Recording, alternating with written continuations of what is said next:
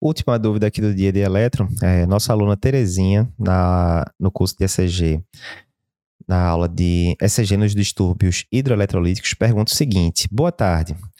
Nesse caso desse eletro, né, que foi um eletro bem típico que a gente colocou de, de hipercalemia, onda T apiculada, mesmo sem ter o resultado do potássio, eu já poderia começar gluconato de cálcio e as outras medidas para o paciente. Então, ó, vamos fazer aqui uma revisão agora do eletro na hipercalemia. Então, primeira coisa, quando a gente fala distúrbio hidroeletrolítico e eletro, geralmente o que a gente pensa logo é potássio, né? E não só potássio, mas potássio aumentado hipercalemia. Então, a gente tem essa sequência que eu estou mostrando aqui no vídeo, das alterações clássicas que acontecem no eletrocardiograma com a hipercalemia. Primeiro, normalmente a gente costuma ter alterações de eletro com níveis maiores realmente de potássio, né? Comumente com níveis de potássio de 6 para cima. Não é, ah, quer dizer que se eu tiver um potássio 5.8 eu não posso ter alteração de eletro. Pode, lógico que pode, mas não é tão comum.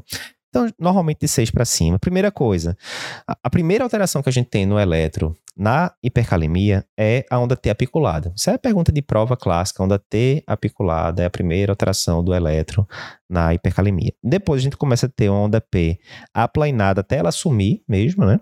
Na sequência, o QRS começa a alargar e no fim você tem o ritmo sinusoidal, ou seja, o QRS alarga, a onda T alarga, começa a emendar uma coisa na outra, você já não sabe mais o que é, aí parece um sinusoide, né? Que é essa alteração meio que ondulatória que o pessoal vê em física e tal.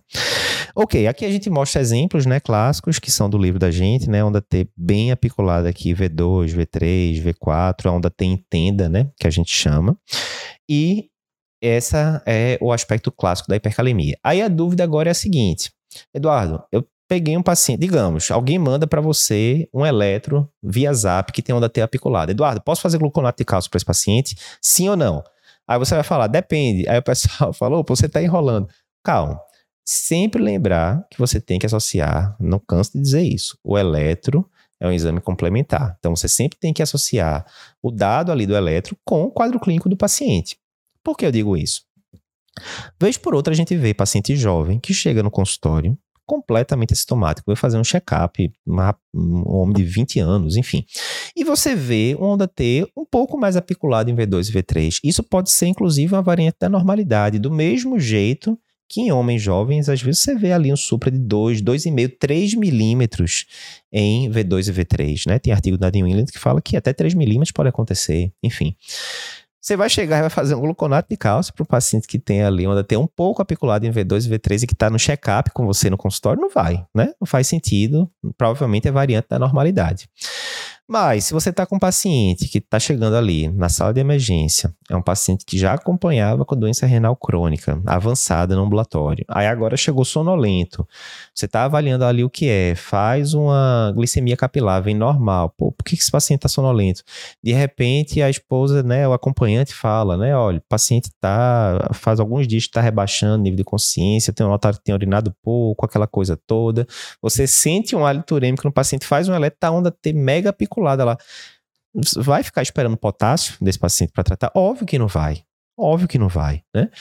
Então, sempre correlacionar o quadro clínico, né? Se você está numa emergência da vida e você fez um eletro, primeira coisa, né? Já deve ter alguma coisa ali por trás. A probabilidade pré-teste daquela onda até apiculada que você está vendo ser por causa da hipercalemia já aumenta, porque já não é um paciente que está bem, né? Se, não tivesse, se ele tivesse bem, provavelmente ele não estaria na emergência. Mas lembrar que onda apiculada, a única causa não é hipercalemia é, fase hiperaguda de infarto com supra, você pode ter onda T apiculada. É igual a onda T da hipercalemia? Não, costuma ser diferente. A base costuma ser lá, mais larga na isquemia do que na, na hipercalemia. O, a, o pico né, da onda T na hipercalemia costuma ser mais pontudo, né? Que a onda T em tenda, que a gente chama. Enfim, tem a variante da normalidade, que pode dar também ondas T mais apiculadas, né? Então, resumindo, bom senso. Você tá lá frente a um elétrico que é francamente sugestivo de hipercalemia. Outro dia desse no grupo da gente, da, no grupo exclusivo, onde estão lá os, os primeiros alunos que se inscreveram para o nosso curso do preparatório para prova de título, o pessoal mandou um eletro bem típico de hipercalemia. QRS bem alargado, uma T super apiculada, e era um paciente que tinha chegado no pronto-socorro com um quadro meio específico, né?